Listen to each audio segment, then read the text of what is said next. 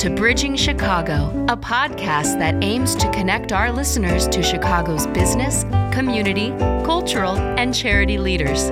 Brought to you by the SATC Solutions Center.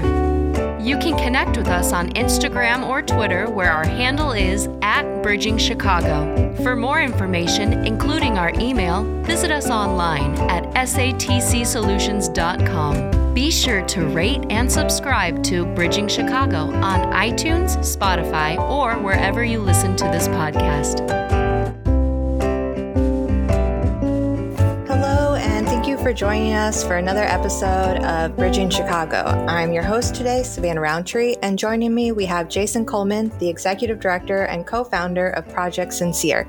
Jason, so much, thank you so much for joining us today. My pleasure. It's a pleasure of mine to be here. Great. So we're just going to go ahead and um, jump right in.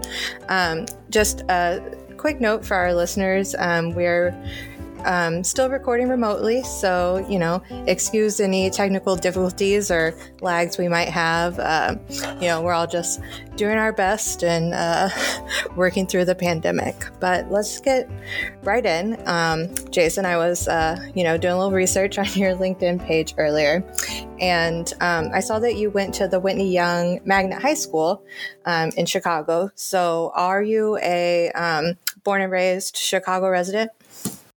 Yeah, Chicago's definitely home for me. Um, I did have the pleasure of attending Whitney Young um, School for, for high school. Um, but then after high school, I decided I wanted to get out of Chicago for a while. So I went to California, where I attended the University of Southern California. Yeah, I saw. So Southern California is um, a big change. Were you just looking for a change of scenery, or was there something in particular that drew you to um, University of Southern California? You know, for me, I mean, a lot of my friends were going to like U of I or you know to other schools, um, you know, throughout the country.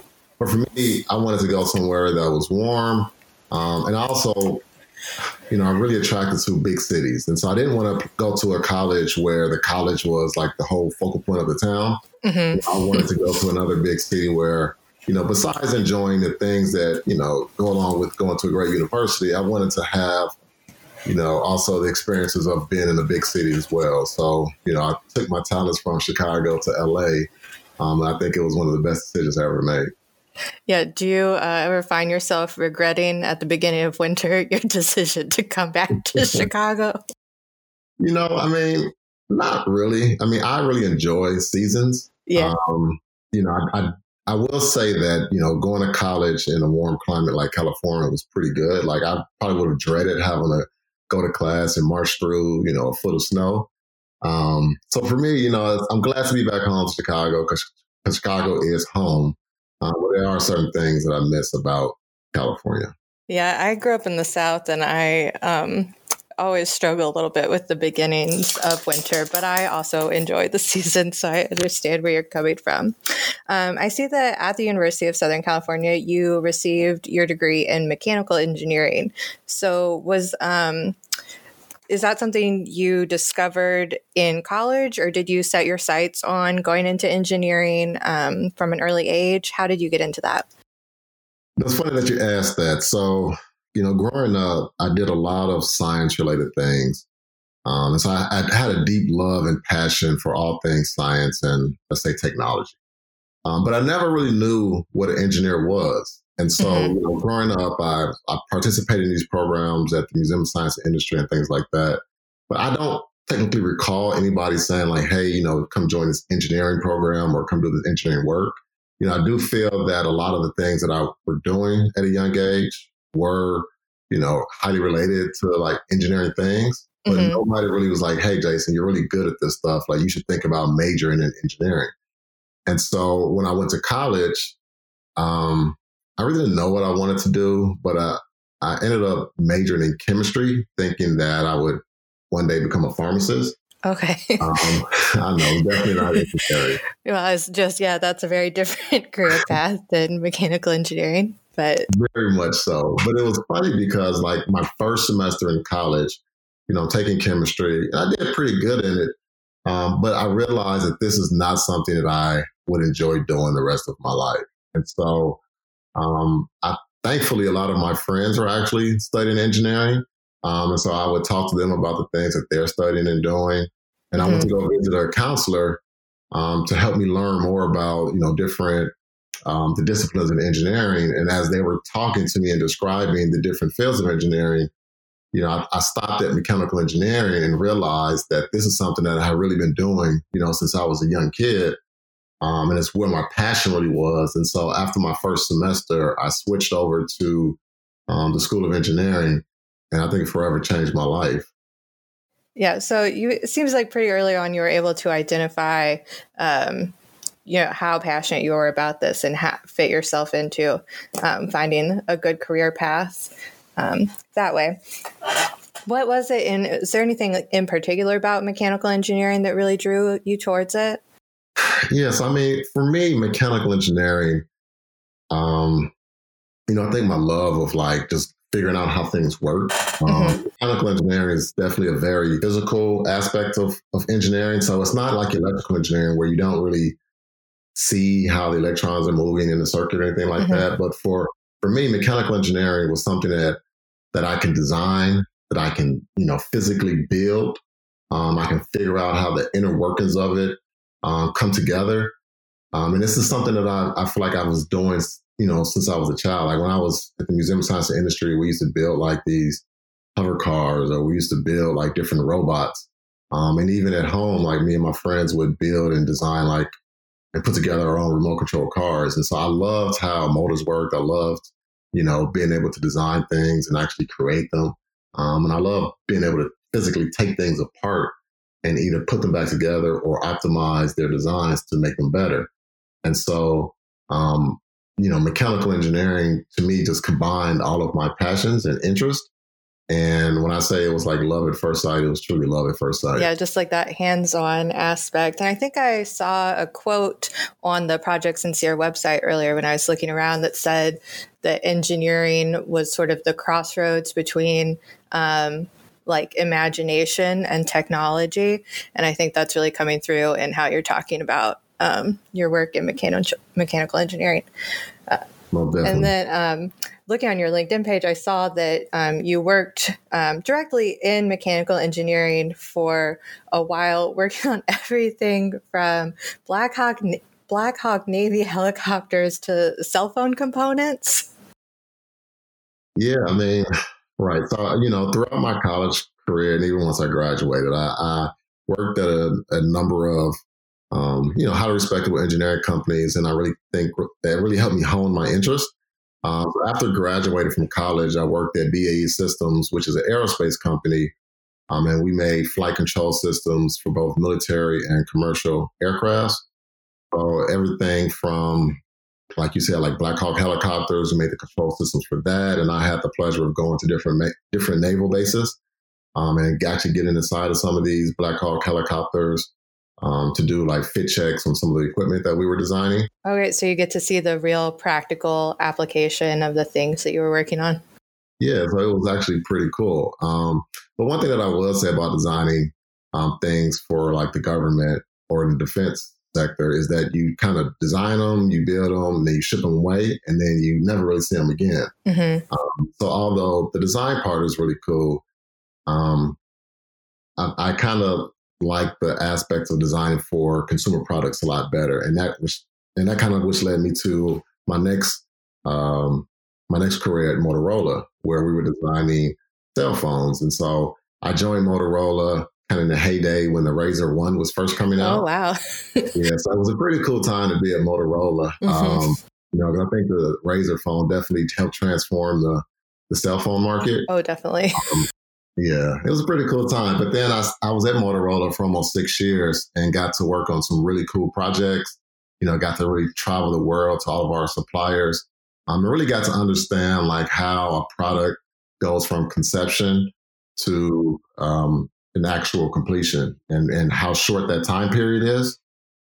And um, and all the different aspects of engineering that have to come together to make it a success. Yeah, so um, I have a long history of going to school in the humanities, so I don't really um, know how a more scientific STEM based career works. But do you feel like your education for in mechanical engineering like really practically like prepared you for the work that you were be doing? Or once you were on the job did you have to kind of figure out how all of that um, went together? So i mean for me i would say that school and my education in engineering you know taught me how to become a problem solver taught me how to really think critically and how to really dissect the, a large scale problem into smaller bits and make it more um, uh, easier to solve. Um, then there are a lot of you know aspects of what I learned in college that I did carry over to my professional life. Um, but I think the biggest thing that engineering school taught me was really how to think and how to be a problem solver.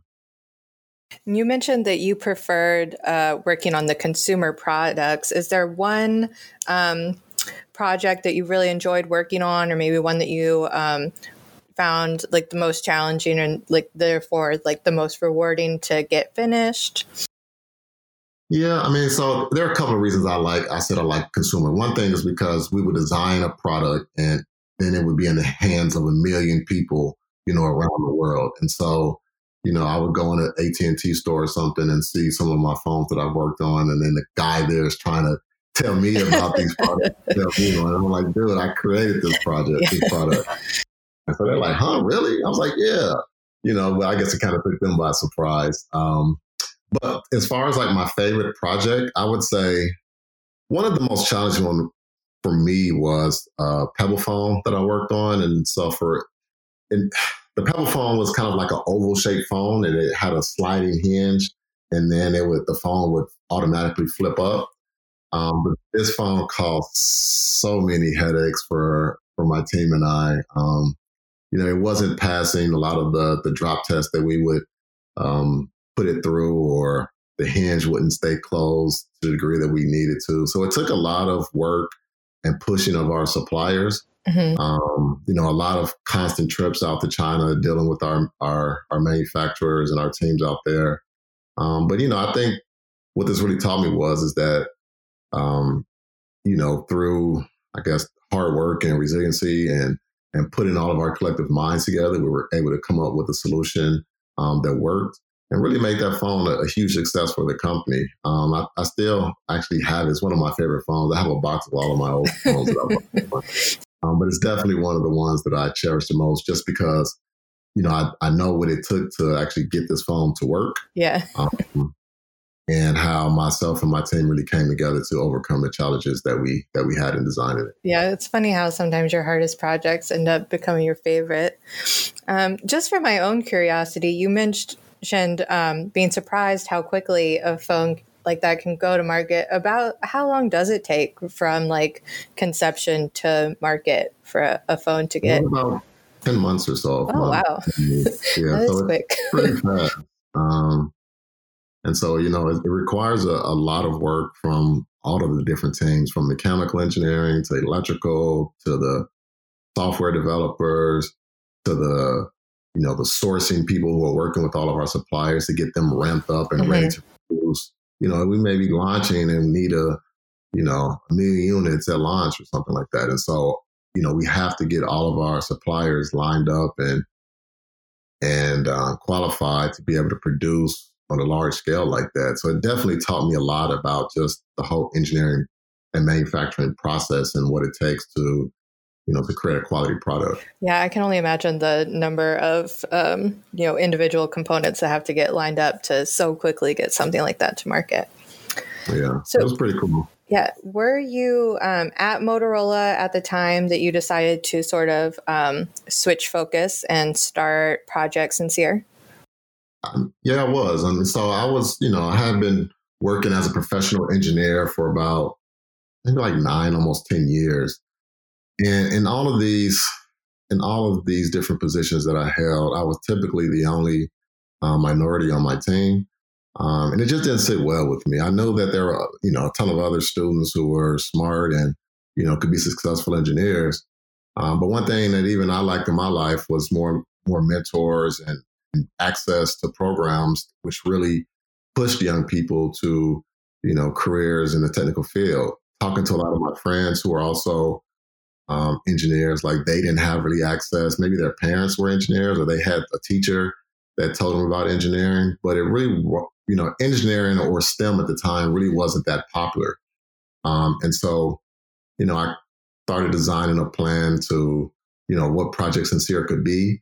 Um, I started recruiting a couple of friends to kind of join me um, in these efforts. And we, you know, we kind of jumped out on faith and, you know, created Project Sincere and wanted to see um, if this program model would be successful. You know, would schools um, support our efforts? How would the students respond?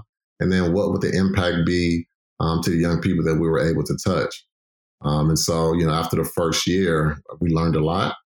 Um, but we one thing that we did see after we first launched Project Sincere was that, um, you know, if if not anything, the students um, really gravitated towards us, you know, serving as their mentors and their instructors, um, and really listening to the guidance that we tried to provide to them. It, I mean, it was it definitely, you know, changed my focus in life and and and helped me realize that you know, I could definitely impact a lot of kids' lives if this is something that I really dedicated myself to. Yeah. So why don't we take a step back now and explain to the listeners um, what exactly Project Sincere is and what your programming does? Yeah. So Project Sincere is a Chicago nonprofit whose mission is to enhance the minds and create pathways for underrepresented students to career to pursue careers in the STEM fields. Um, you know, we launched in 2008 with the goal to be able to provide young people with you know opportunities to not only become engaged and and excited about careers in the STEM fields, but to really provide them with the experience and opportunities they need to build their skills, to build their confidence, and put them on a pathway to go to college for future success in these fields. Um, you know, over the last 11 years, we've we've grown Project Sincere to be the largest STEM organization in Chicago. Um, Right now, we serve about 3,500 kids a year um, through our um, through one of our program models, either our Empower or our Academy program. Um, and our Empower program really serves as an introduction to young people to the engineering fields. Oftentimes, it's their first time um, participating in an engineering um, program, um, but it's really meant to inspire and engage young people um, through a hands-on engineering projects and really become a pipeline for them to join some of our more advanced and robust programs that we do in our Academy program model. Yeah, when I was looking at your website, um, I saw a couple of statistics that really stuck with me that I'd just like to add here. It says that um, 12.5 per, or less than 12.5% of engineering bachelor degrees are awarded to underrepresented minorities. And then only 10% of elementary school students regularly engage in hands on science. Um, only uh, 11% of the STEM workforce is um, underrepresented minorities, and women only make up 24% of the STEM workforce. So, um, obviously, Project Sincere is really getting right to the root of getting more underrepresented minorities into STEM, which I think is um, definitely needed and absolutely um, incredible that you all are doing this. Earlier, you mentioned um, that you when you were growing up had been able to do programming at um, school at the Museum of Science and Industry. Is that part of what um, inspired you to um, to start Project Sincere and give kids that same sort of hands-on experience? It, it, yeah, I think I think my participation in the science club at the Museum of Science and Industry was definitely an inspiration. Um, I know that I know how from that experience I was, you know, at a young age I was able to become really excited um, about science. You know, I think it helped transform, um, you know, me as a young adult. And, you know, it's all about the hands on experiences that I was able to have, um, you know, through my museum experience. But the problem was is that there aren't enough programs like that. Like the museum still exists to this day and they serve, you know, maybe 100, maybe 200 kids, mm-hmm. you know, a year. Um, but there are thousands of kids in Chicago who desperately need opportunities like that. Um, you know, if, if, if as an industry, if we're really serious about um, creating more diversity in these fields, it has to start with kids at an early age. you know, I talk to a lot of companies, and there are a lot of efforts right now to make Chicago, uh, you know, a, a hotspot for technology jobs. You know, all of these companies want to be able to retain talent here in Chicago. But my question to them is always, you know, how do we create a pipeline of young people of diverse talent, you know, for these future jobs? And it starts, you know, in elementary school for young people. Mm-hmm. Like it's really hard to get high school kids um, really prepared to go study engineering at the collegiate level if they don't already have a strong background in math and science. Like you, there's just certain things that young people need to have a strong foundation in to be successful in these fields. And so that's why we really spend, you know, most of our time working with students at the elementary school because we understand how important that strong foundation is um, in order for them to have success in this later in life. Um, you know, so so yes, the museum, you know, is definitely an inspiration, um, but we know that it's going to take a really a collective effort of so many organizations like the museum, like Project Sincere, um, and many other STEM organizations here in Chicago really help drive this home um, for the city. Yeah, and so how are you, is Project Sincere able to interact with these students? Do you all um, work with the schools directly, or are they coming to you? Yeah, so I mean, we do a little bit of both. Um, our Empower program works in collaboration with uh, Chicago Public Schools. We work with city colleges. We work with UIC, and we work with a lot of other community-based organizations to kind of bring STEM content um, to their location. Mm-hmm. Um, and once again, the Empower program is our largest program where we serve in that program probably about about 3,200 kids a year. Wow! Um, but a lot of it is through partnerships with CPS. You know, our CPS partnerships are the strongest. Mm-hmm. Um, we work with about in a given year between 30 to 40 schools um, to implement our Empowered program. Um, and one of the cool things that we did with Empowered this year was we launched, well, not this year, but about this is we're going into our fourth year now. We launched a program called the Empower Games, mm-hmm. which is a citywide engineering competition for middle school students. And so for that one, we you know we get corporate support, and we also just recently got a Department of Ed grant to support this initiative. But we go into about 20 schools um, in the spring semester to implement a 10 week engineering program, and then um, about 25 to 30 students at each school participate in the program. And then the conclusion, um, of the 10 weeks, all of the students come together to compete in, in a day long engineering competition that we host at the Wintrust Arena. You know, so this is a great initiative that engages over 500 kids. Um, it brings about 100 of our corporate partners um, we're volunteers from our corporate partners together.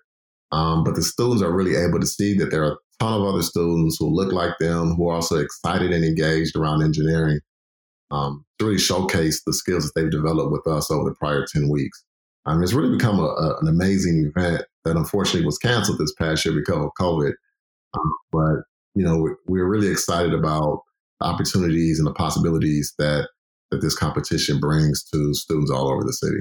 Yeah, I'm sure it's very empowering for young kids to not only see other people um, their age that are equally as invested in a STEM field, but also to have, um, you know, the greater support that an event like that um, can showcase for them. What exactly does an engineering competition entail? so each year for us is different, right? So we've kind of switched up the focus each year. Um, the first year, the engineering um, competition focused on electrical engineering.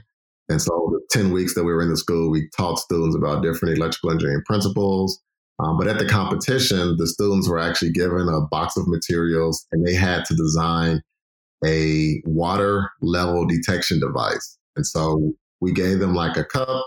And then when the water in the cup reached a certain level, a light had to go off. And so they had to come up with a system um, to detect, you know, when the water reached that certain level. And so, you know, we we taught them all the skills that they needed to know, but they didn't know what the competition was until they actually got there in the morning. Um, and so they had to use all of the engineering knowledge and skills that they acquired to actually build that circuit. Um, and then the second half of the day for that for that year was for them to um, we gave them some um, some schematic uh, some schematic designs of different circuits that they had to build, and then they actually had to build and wire up and program the different circuits. I mean, so you know, the students they worked in teams to do this, and they actually you know succeeded at it and did pretty good. Um, the competition two years ago, um, the students learned about mechanical engineering and about um, different gear ratios and motors and things like that. And then they had to design. Um, it was two races, so it was like a tractor pull competition, and so the students had to design a car to one get down the, the drag strip the fastest. Uh, but then the second competition was for them to um, design a car or a tractor that could pull the most weight. And so they had to, you know, learn about the different gears, understand which one would provide greater torque um, to that car, and then implement it in their designs. And so that was a pretty cool competition, also. Yeah, I am very impressed with these kids. Uh, it sounds you're not even not only introducing them to engineering, but it sounds like teaching them um, at a much more advanced level than I would have ever imagined possible. Um, but you know, as I said, that's really not my field at all. but, um, so obviously, there's a big change between sort of running a STEM outreach um, nonprofit to um, you know working in mechanical engineering. What was it like for you trying to juggle just like starting a new um, foundation, starting projects Sincere like that? But so that was pretty challenging. Um, you know, going from just being an engineer to now running a business are definitely um, two different things that require a lot of different skills. Um, that I would say was not easy at the beginning. Um, I, I definitely a lot of learning on the job, um, but I've also participated in a bunch of programs and, and fellowships that definitely they help me gain the skills that I've needed.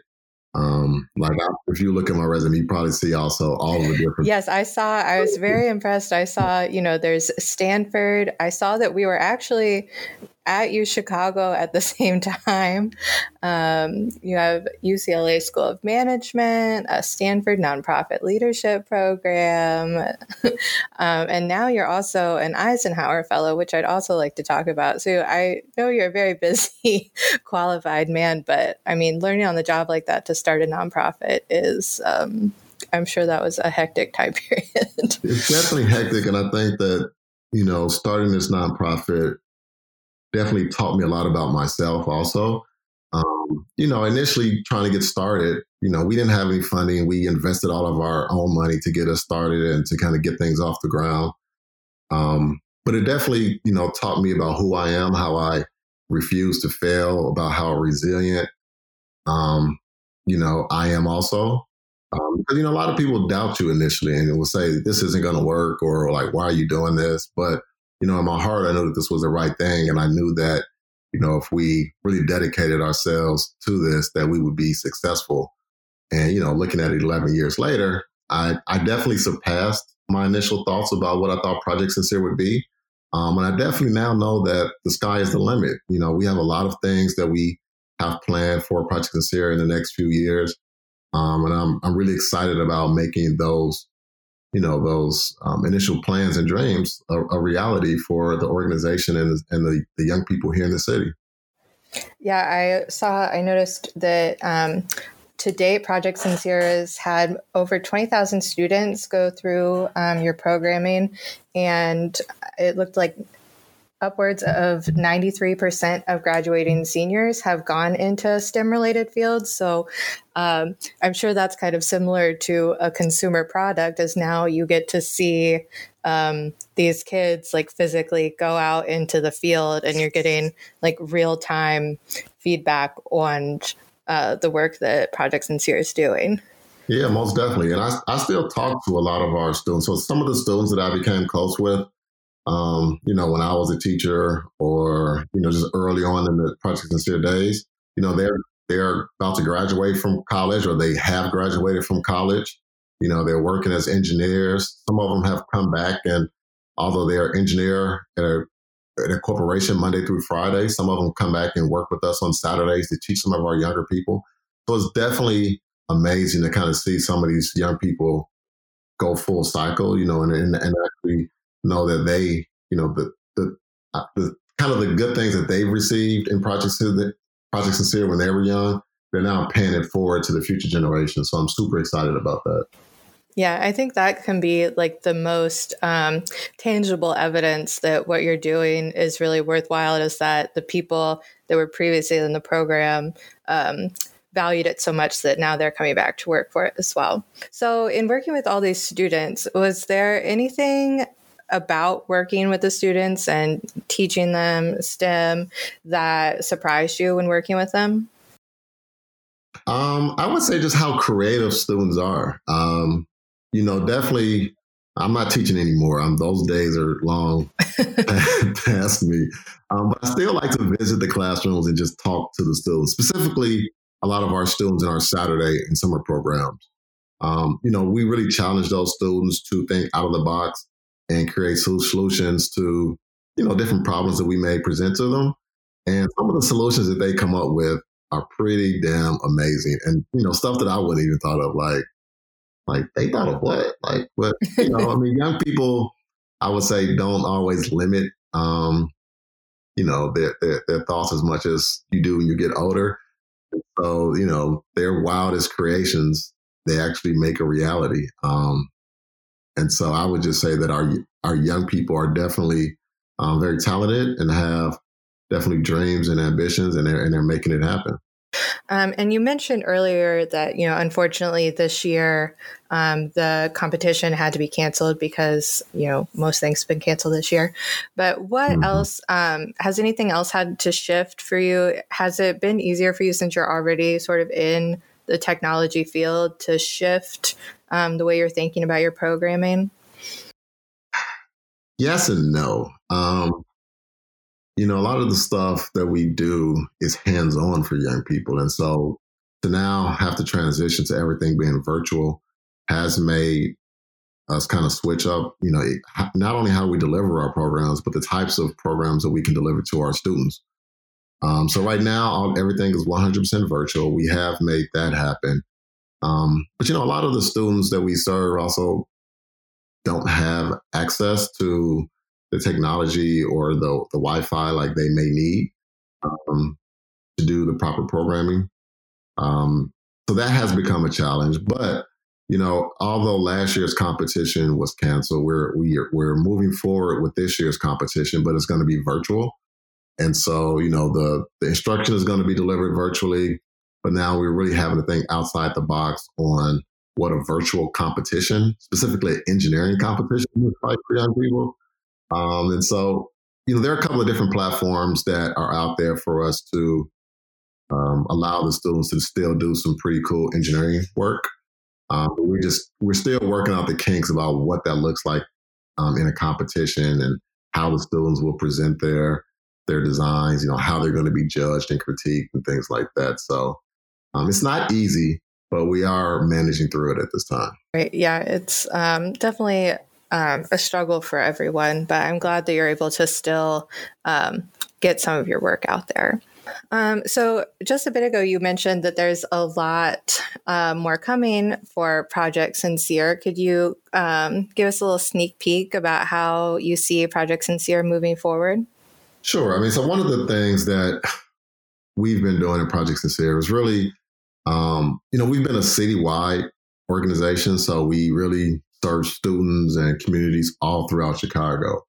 Um, and we want to change up a little bit. So we still want to be able to provide stuff to the city, but I really, really want to be more location based a little bit. And, and I say that because I really want to start an engineering or STEM learning center um, for the city of Chicago. Um, I want to have a location that's really dedicated to educating young people around engineering and technology, um, but having a space that also supports that. So allowing you know students to be able to manufacture a lot of the things that they're creating. Um, have a, a, a center that serves you know students in both elementary school and high school around that community.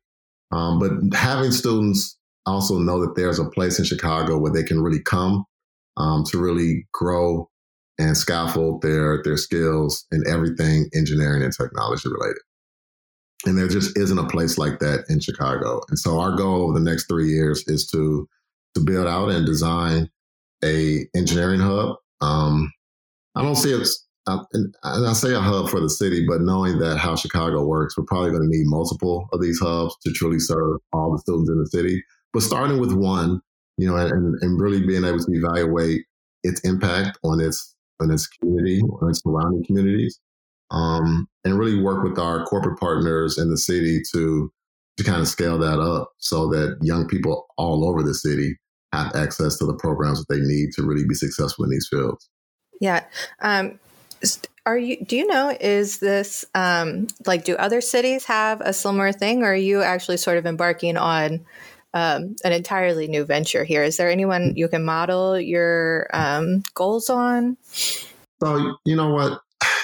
I haven't really seen this model in the us anywhere um, but through my Eisenhower Fellowship as we talked about you know previously you know, I was recently um, in Australia and New Zealand, kind of looking at some of their um, STEM efforts. And when I was in Melbourne, Australia, I came across a model like this um, that worked with. It was it was run through some of the like community colleges there, but they had these hubs that worked with the the middle schools and the high schools surrounding the area, and they provided all of the STEM content um, to those schools. And so instead of the schools trying to, you know, find the instructors and and provide those types of programs to the students, which has been pretty hard in most cities in the U.S.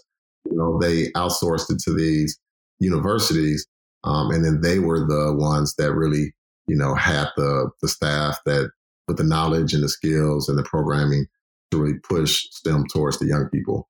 And so, and that was working really well in Melbourne. And so I would love to try to create something similar to that here in Chicago. Great. So, what I'm hearing is that you're creating not only the first STEM education hub in Chicago, but in the country. I'm not gonna don't quote me. Um, you know, I haven't seen anything like this. I just, I just don't know of anything like this. I need to do some more research, but that would be awesome if we do create the first one in the country yet. So, just a little bit more about your um, Eisenhower Fellowship. Is this something that came by as something in connection with Project SYNCERE, or how do you get involved with that? So, Eisenhower Fellows are all about finding young leaders who are passionate about making the world a better place. Um, you know, one of my good friends and also my board chair was an Eisenhower Fellow two years before me. And she told me about the amazing experiences that she had in the fellowship. And she really recommended that I apply also. So I took her advice and I applied and I was accepted. And so, you know, they really, they really want to find young leaders, like I say, who are passionate about changing the world, but they allow you to design a project of something that you're really passionate about that would make the world better, and then allow you to go uh, do international research for up to eight weeks. I think it's eight weeks to really better understand your project. And so for my time, I spent about four weeks in Rwanda, and I spent about another three and a half weeks in Australia and New Zealand. And I went there to really investigate um, how these different countries are developing young people in the STEM fields. Um, you know what that looks like from a societal standpoint, um, and, and understanding like how the different access to wealth and and and technology impacts these different countries' ability to do this. Um, and I learned a lot. And so I've, I've learned a lot from, from that trip. Um, and I'm trying to take some of those best practices that I was able to learn through my fellowship and implement them into the work that we're doing here at Project SYNCERE. Yeah, it definitely sounds like you've got some good ideas. I can't wait to see what's coming for Project SYNCERE in the future. Um, if other people would like to get involved with Project SYNCERE, how can they help? Um, they can help in a lot of different ways, but I would say at first by reaching out to us um, either at www.projectsyncere.org, and that's S Y N C E R E, um, or you know, giving us a call. I mean, I would love to talk to somebody about their interest, um, where they feel that they could um, help the most. You know, if it's the if it's the corporation um, that wants to volunteer their time with an organization, that would be awesome. You know, if they want to help fund some of the young people in our programs and uh, help us expand the work that we do to additional students. you know, that would be awesome as well. But we also have a huge need for technology. And so, you know, if there's a company or somebody out there that wants to help um, donate or help us acquire additional technology for our young people, um, that would be awesome as well. Yeah, and I would just like to, you know, remind all of our listeners that an investment in young people is, you know, an investment in our future as well. So, I agree. Um, we're about to wrap up here, and I have just a couple questions that I sort of always ask our guests um, in conclusion. But is there any, you know, final point about Project SYNCERE that I missed or that you wanted to um, get out there? Um, you know what? I really like that quote that you said about investment in our kids is investment in the future. Um, and that's really just what we believe in at Project SYNCERE also. I mean, we, you know, really try to help inspire more young people to believe in themselves and know that they can help make a change, you know, their lives, but also in their community. You know, engineering impacts everything that we do. And we just want to help young people, you know, realize that, you know, engineering is a tool that can help change our future and our way of life. Great. Yeah. So my next question is usually, um, you know, if there was a young person about to enter into the field, you know, maybe a STEM field, what advice would you give them? You maybe just gave them some advice, but is there any additional uh, wisdom that you would impart to them? Sure. I mean, so STEM is a very broad field. So I would, I would say to a young person who's interested in STEM to participate in as many programs as you can um, you know, figure out what really interests you and what your passions are. And then once you, you know, you you feel excited about one of those specific aspects of STEM, you know, definitely follow your passion, man. And try out as many programs, stick with it, and continue to learn. You know, learning can definitely happen at one of these programs, but it can also happen at home on your own. Also, there are a ton of things online for you to engage in to really continue to develop your knowledge and interest in these different fields.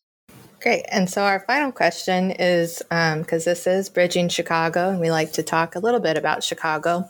Usually I ask what everyone's favorite thing to do in Chicago is, but I know that's a little limited right now. So maybe what are you most looking forward to um, doing once we're able to fully experience Chicago again?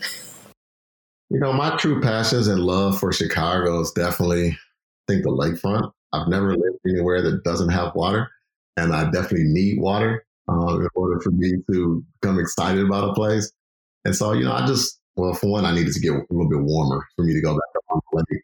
Um, but I really like riding my bike along the lakefront, you know, from the south side all the way up to Evanston. Um, it's kind of like where my mind just kind of goes free. Um, I just love looking at the water and the waves and the coastline. Um, because to me that is Chicago. Yeah, I absolutely agree. My favorite thing to do is to uh, be on the lakefront and to I love to drive around along Lakeshore and see the skyline and also just the lake is a nice calming presence. it definitely is. So, Jason, I think that about concludes our episode today. I just want to thank you again for joining us. I really enjoyed our conversation, and um, I can't wait to see uh, what in Sierra does in the future. I appreciate it, Savannah. It's been a pleasure being on the show today. All right. Thank you.